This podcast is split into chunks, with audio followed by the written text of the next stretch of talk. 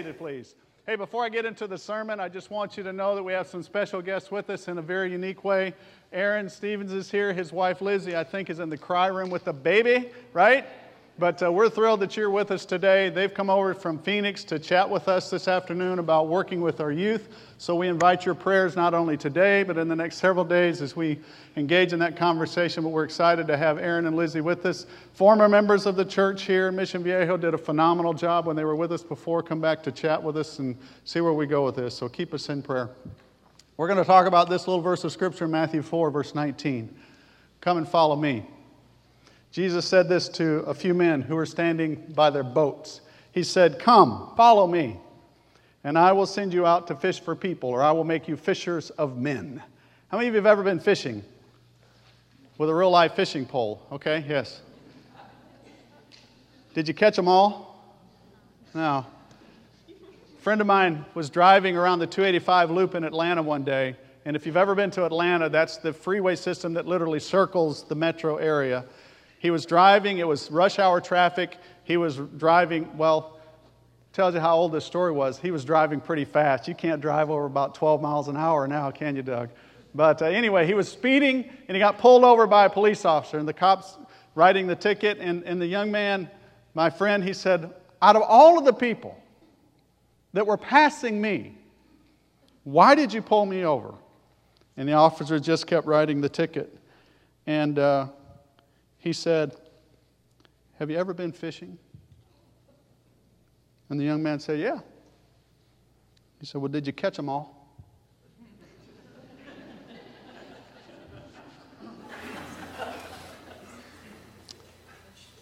Have you ever been fishing for men?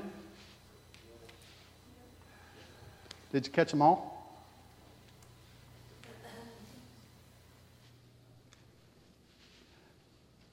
Howard? Do you have any idea how many hundreds of thousands of people have come to know the Lord from World Bible School?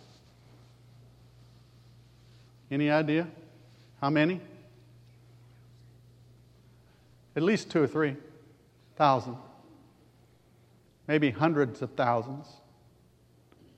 But even with World Bible School, did we catch them all? It's just not possible, is it? Even of the 12 that Jesus chose to be his apostles, those closest to him, one slipped away. His name was Judas. It's a great game right now going on in the world. Did you know that? And I'm not talking about football. And I'm not even talking about basketball, even the season's opening, even as we speak. I'm really talking about baseball. Any of you catch the game last night? I saw a little bit of it in between playing with my phone. Downloaded a new app on my phone, a new game, so I'm playing a game, watching the foot baseball game. Pretty good ninth inning, yes. It's now a new series, tied two to two. It's the best of three now. That's what it's really all about. I think it'll go to seven games. That's just my personal take. I think both teams are equally talented and equally blessed with amazing players, and we'll have a great World Series on our hands this week. Tonight, we'll skip tomorrow, come back here for the last two games in Los Angeles. How many of you ever played on a sports? Few of you did athletically or participated in something. Maybe you weren't, sports wasn't your gig. Maybe it was, uh, maybe you were in the theater or maybe you were in the chorus or something like that, but you had auditions and things you had to do. Or maybe you didn't do any of that stuff. You just w- was in a pickup game at a basketball court or, or you're playing at a, a park somewhere and you decide to choose up teams. Any of you old enough or any of you ever played baseball and when you were young, did you ever have two people who were going to see who was a captain or who would choose first, and you would walk your hands up to the bat, and whoever got on top would be to be able to get the first pick. You ever do that? You remember that? Some of you know how to do that. Some of you don't have a clue what I'm talking about. It's all right. I'll find a bat later and I'll demonstrate it. It's always a first string. A lot of players, but not everybody makes the first string. Javon alluded to something last Sunday in his sermon about why in the world would a group of men who are fishermen by trade, why in the world would they drop their nets at a moment's notice and go and follow this man who comes along and says, Come and follow me? And I got to be honest with you, I have racked my brain out all week trying to find the perfect illustration as to how I could demonstrate for any of us that, that we could experience something like that today, and I can't do it. And anything that fits in our world outside of the world of sports. I just can't. Because unfortunately, in the world that we live in today, in the 21st century, there aren't that many people that are excited about education. And there aren't that many people excited about a lot of things, but sports seems to always get us riled up and seems to really catch our attention. So if your favorite sport happened to be basketball, and by far the absolute greatest basketball player that you could ever imagine in your life came up to you and said, Hey, I'm putting together a team. I want you to come play with me. Regardless of how good you were, if he says, I want you to come play with me, how quickly would it take you to make up your mind to drop everything you're doing and go follow him to play basketball? Or maybe baseball. Tommy Lasorda just celebrated his 90th birthday recently. And as great as he was in the world of baseball, if he came up to you and said, Hey, I'm putting together another team in Los Angeles and I'm looking for some folks that are, that are really going to want to come play with me, and I want you to come play with me, how long would it take you to decide? Maybe you're the football guy. And Joe Namath, one of the greatest quarterbacks of all time. By the way, he's from Alabama. Not that that matters, doesn't. Or maybe Tom Brady. Amen. I, I knew I'd get that out of him because Brady played, I think he played at a little school called Michigan or something like that. It's a little school. So maybe Tom Brady comes up to you and says, Hey, I'm putting together a football team, and it's going to be phenomenal. It's going to be the greatest thing in the world. We're going to go out and, and we're going to make lots of money. We're going to do all these great things. And he said, Would you come play with me? I want you to come follow me. How long would it take you to say, Yes, I'm in? Or maybe if you're not a sports person, but you've had a job at some point in your life, the president of your company comes to you and says, I've got this special project, and I need you. And it's going to be amazing, and you'll get to do things that you've never experienced in all of your life. I just need you to come with me. How long would it take you to clean out your desk or do whatever you got to do to get your stuff together to go follow your president to do whatever it was? So you see, these men who were fishermen in the time of Christ, they grew up going to what you and I call Sunday school, except it wasn't Sunday, it was Saturday, it was Sabbath day, it was synagogue school, for lack of a better expression. And they were taught from the youngest, youngest of age to recite the Torah. And they didn't just recite it, they had to kind of learn how to sing it. And if you've, if you've ever had an opportunity to, to go to a, a, Jewish service today and, you, and you, you visit with one of them, sometimes if you're fortunate, you go to the right place, you're going to find a location where they still sing the Torah and it is way cool, and it's in Hebrew, and you won't understand any of it. But just to hear this man stand there and to sing these words, and you know that it's a direct quotation from the Torah, it's amazing. It's really cool. And so these guys were taught from the youngest of age, those like those that are across the courtyard where we're at right now with our little kids in the, in the daycare thing there. That age, they were taught to sing these things. And they eventually would, if they were really, really good, they would even memorize the entire Torah and they could sing great blocks of passages of the Torah. Why in the world do you think Jesus was able to be given the scroll of Isaiah and then flip right to it and find the place? You know how difficult it is to use a scroll to read anything? I mean, some of us can't even find it in the Bible. Some of us can't even find stuff on the app that we can just put a word in and find the scripture. But Jesus that quickly could turn because he knew it. He knew exactly where it was. These men didn't make the first string. Because if they had been a little boy who was memorizing to sing the Torah and could recite it and do all the things that the rabbis were teaching them, if they had been really, really good at it, they would have been invited to go to the minor leagues. And if they'd been any good in the minor leagues, they would have been invited to go into the major leagues. And if they'd been any good in the major leagues, they would have been allowed to have the dust of the rabbi dirty their feet. And if you don't know what I mean by that expression, it means that they were given the privilege and the honor to follow and to support and to work with the rabbi. And they could work closely enough with him that when they walked across the road, when they walked down the streets, literally the dust from the feet and the path of the rabbi would come back and dirty their feet. And that was an honor to them. And Jesus said, Come and follow me and I will. See, here's the cool thing about it. A lot of the stuff that you and I sometimes take upon ourselves thinking that it's our responsibility, that we have the job to do, that, that we have to make this thing work, that we have to put the proverbial square peg into the round hole. I have good news for you. It's not our job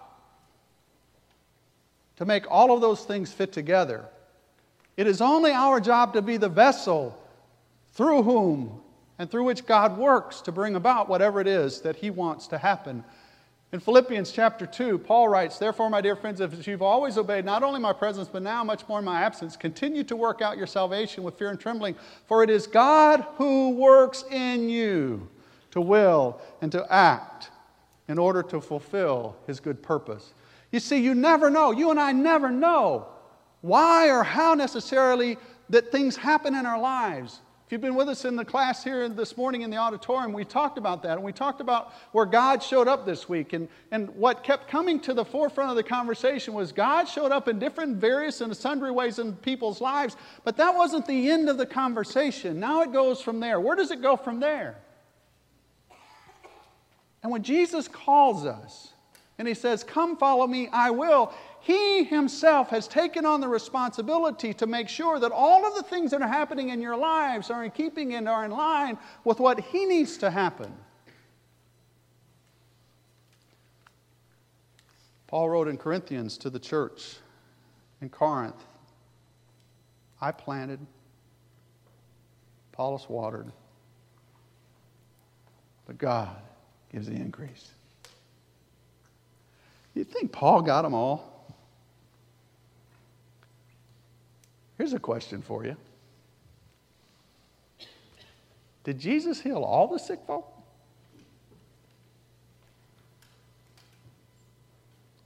I don't think he did, did he?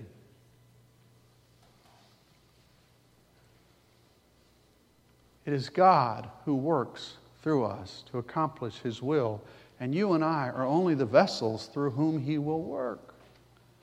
Now, the real question for us is will you let him work? And do you have enough faith in Him to allow Him to use you in ways that you might not even understand? You might not get it. You may not have a clue as to why you are here right now in this place at this time, but God has put you here in front of this person. As crazy as the circumstances may be, He's put you here at this time so that He can, He can do something through you to accomplish His will. Come follow me. I will make you. In other words, this is what you will do in the future. You will become people who bring more people to me. I asked the question in the class this morning how many of you deem yourselves to be preachers or evangelists? And a handful of folks actually put their hands up. There were three or four in the class who acknowledged, yes, I am an evangelist, I'm a preacher, I do those kinds of things. And that's pretty cool. But the majority of the folks in the class, and I bet if we did that same exercise this morning, if I asked those of you who are preachers, would you please stand? A handful of you would stand. But most of you would not stand up. Well, let's just do that. You don't want to? Okay. I would really like to because then I can tell us who's going to preach next Sunday. but since he is insisting that we not, you're stuck with me. Amen. Yes, thank you very much. Guys, God is working through us. He wants to work through us. He wants us to be people who bring more people to Him. Now, how do you go about doing that? See, that's the real question. Come follow me, I'll make you fishers of men. Fishermen. How in the world are we supposed to be fishermen? Do you realize that there are all different kinds of ways to fish for anything? I spent a couple of years in high school in Alabama. And I used to fish on the Tennessee River, the backwaters of the Tennessee River. I loved to fish. I did. I, I don't know why. I kind of grew up with that. My grandparents taught me how to fish when we lived up in Michigan. And so I loved to fish. And so I would fish on the backwaters of the Tennessee River with one old fishing pole. And more often than not, I was trying to catch catfish because it was a very popular fish to catch and to eat. And I know you may not like it, but I know it's a bottom feeder, but you fry it right and it tastes pretty good, just let me tell you. And so I would fish for catfish. And I just want you to know that catfish prefer chicken liver to worms. Now, I don't want to gross you out this morning, but they do. If I ever wanted to try to catch bass or brim or something else, I would use some kind of a little worm. And if you really wanted to catch brim, sunfish, whatever you want to call them in your world, wherever you come from, if you put a little miniature marshmallow on the hook, they eat that better than anything. Don't ask me why, but they do. And if you want to catch trout in the rivers of Arkansas, the very best way to catch trout in the rivers of Arkansas is to take the smallest of hooks, like a little one hook, and you take a little salmon egg. And don't ask me why they like salmon eggs, because there are no salmon in the rivers in Arkansas. But if you take a little salmon egg and you put it on the hook, they will bite it.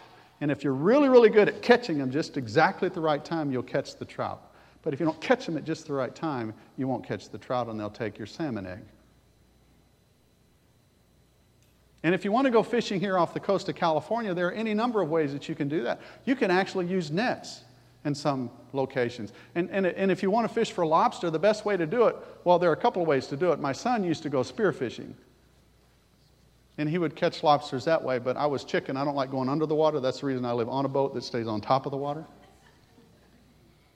But you can get a basket, a hoop net, and drop it to the bottom, and you can put things inside of there, and they'll be attracted to it, and you can do the same thing with crabs. But if you want to go out deep sea fishing, and if you want to catch the marlin and things like that, there's a whole different set of gear and tackle and all those kind of things that you have to have to catch those. And if you want to know how to do that, there's a man sitting right back here, Don Lawson. He's done it for years, and he has all of the stuff, and he can tell you exactly how to do it.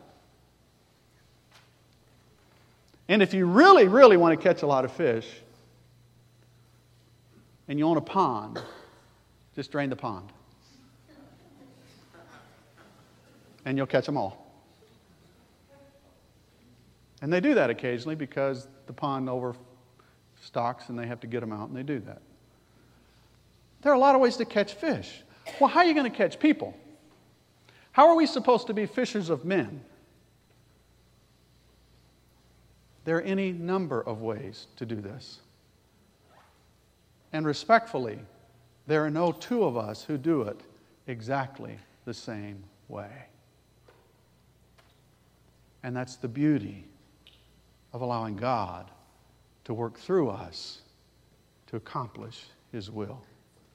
Because, see, there are people that I'll be able to talk to, I'll be able to reach them, but I promise you, you could never reach them.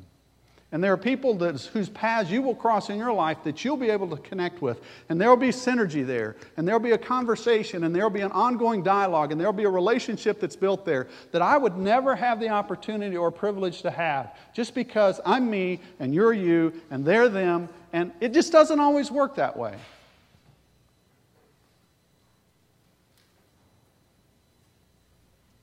But there's a common thread that's woven through all kinds of fishing.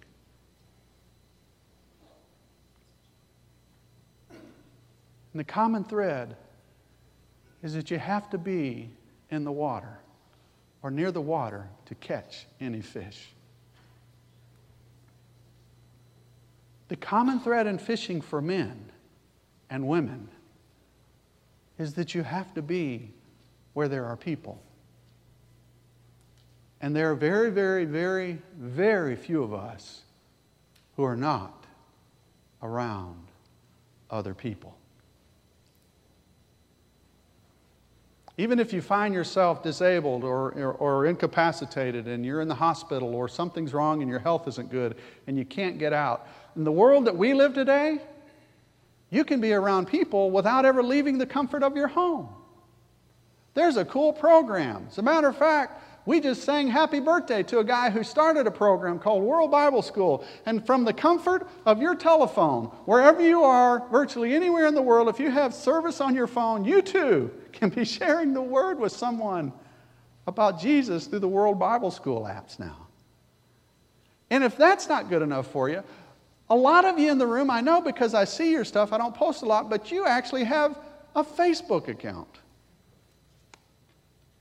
And, and you know what? You may not be the person who wants to do the teaching and the preaching and the, and the conversation of that, but do you realize that you can go to the, to the Mission Viejo Church of Christ Facebook page and you can share there's this little button, and it's got blue letters on it, and it spells S H A R E, the word share. And you can click on that little word share, and you can post that on your Facebook page. And for some crazy, wild reason, Mark Zuckerberg decided that, that was a good thing to do. And he's given all of us the opportunity to share. And you know, people actually watch this stuff. Mike, how many do we have normally that will watch this right now live? 30 people are looking at this right now. I have no idea who they are. I don't know who they are. All you have to do is click share.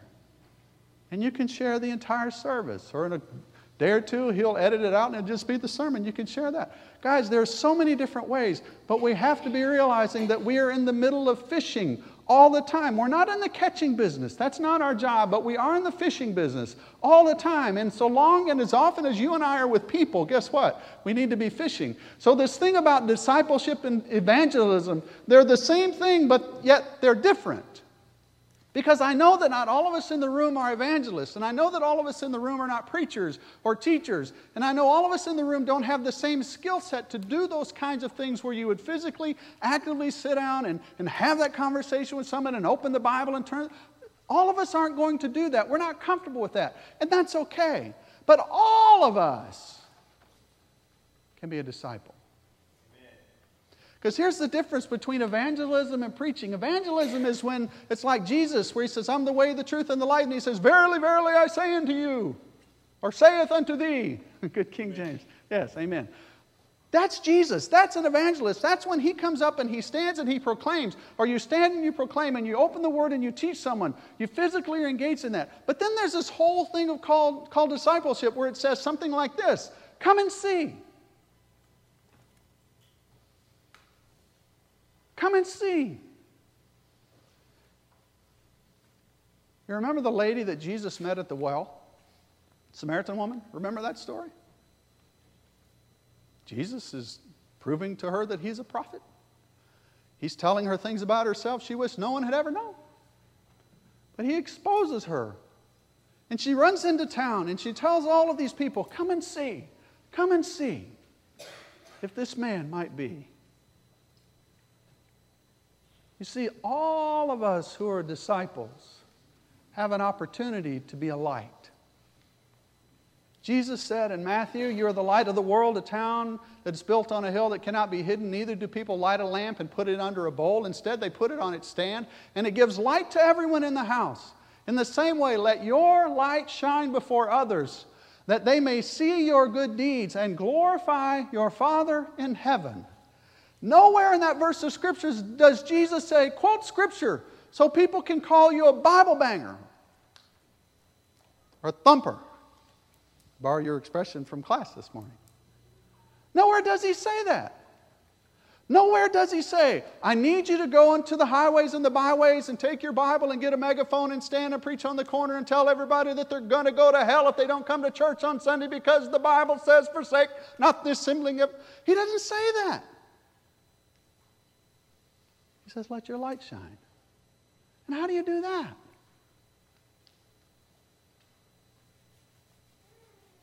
How about loving people?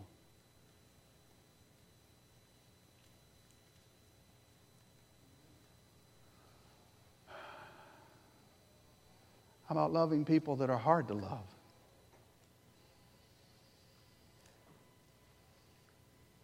How about loving people that no one else wants to love? I don't know where all of that will take you. But I invite you on the journey to let your light shine wherever it is that you go. And to put your light on a hill. Don't put it under a basket. Don't put it under something but put it up on a hill. Put it out where people can see it. And I'm not saying walk around with stuff taped to you, or, or, or, I'm not saying be obnoxious with it. I'm just saying let Jesus come out of you. And everything that you do, let him come out. Let him come through you. Let him work through you. Let him express himself through you. Let him speak through you. Let him love through you.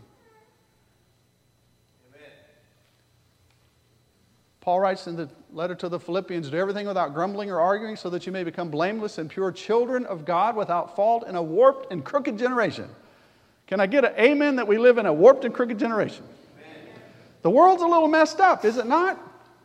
And I'm not sure it's going to get any better. I don't mean to sound pessimistic or, or down on the world, but I'm just saying the world's just a little bit messed up. I mean, never mind.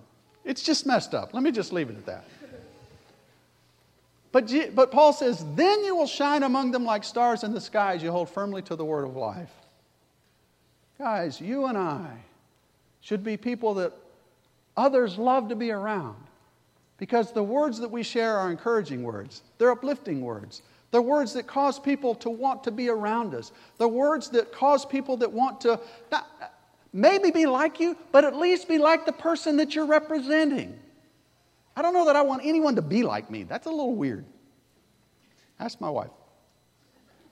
But I want them to be like the person I'm trying to represent, who is Jesus. That's who I want them to be like. That's what I want them to see. I could care less if they see me, but I want them to see Jesus. And so you and I have this opportunity to share the love of Jesus. All of us who are in this room, we know that our Redeemer lives, or we wouldn't be here. Did I do that? Put us back where we need to be, Mike, because I don't want Skeeter to mess up here.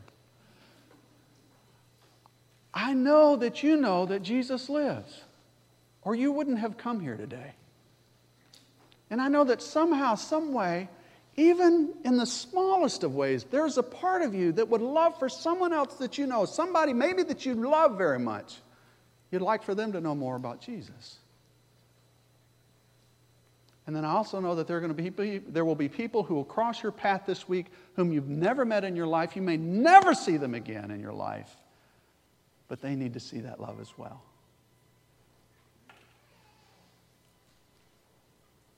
There are a couple of things that I'm looking at, anticipating sermons coming in the future. And one of those is this there are a whole lot of people that Jesus affected because he either healed them or did something for them, and he wouldn't let them follow them, and he sent them home.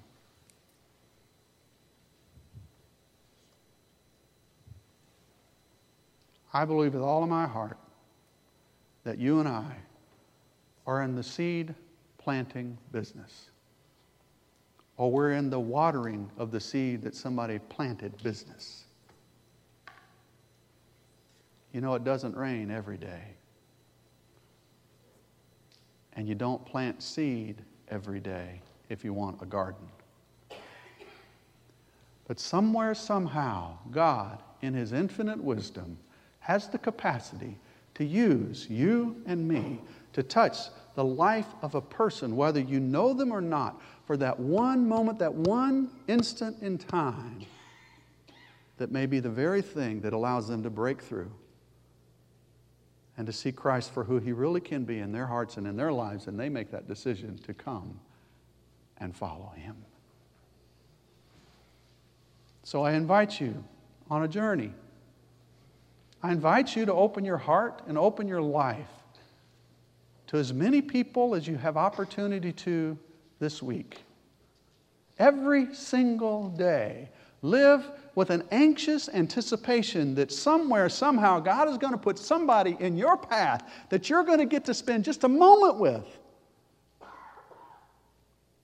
and help them see Jesus and see the love of Christ that lives in you.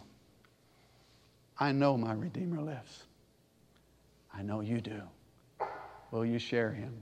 Skeeter, come and lead us in this song and let's encourage one another as we sing this. So let me invite you to stand. If we can help you in any way to pray with you, to help you in your decision to accept Christ, we invite you to come and join us at this time. Skeeter? I know that my Redeemer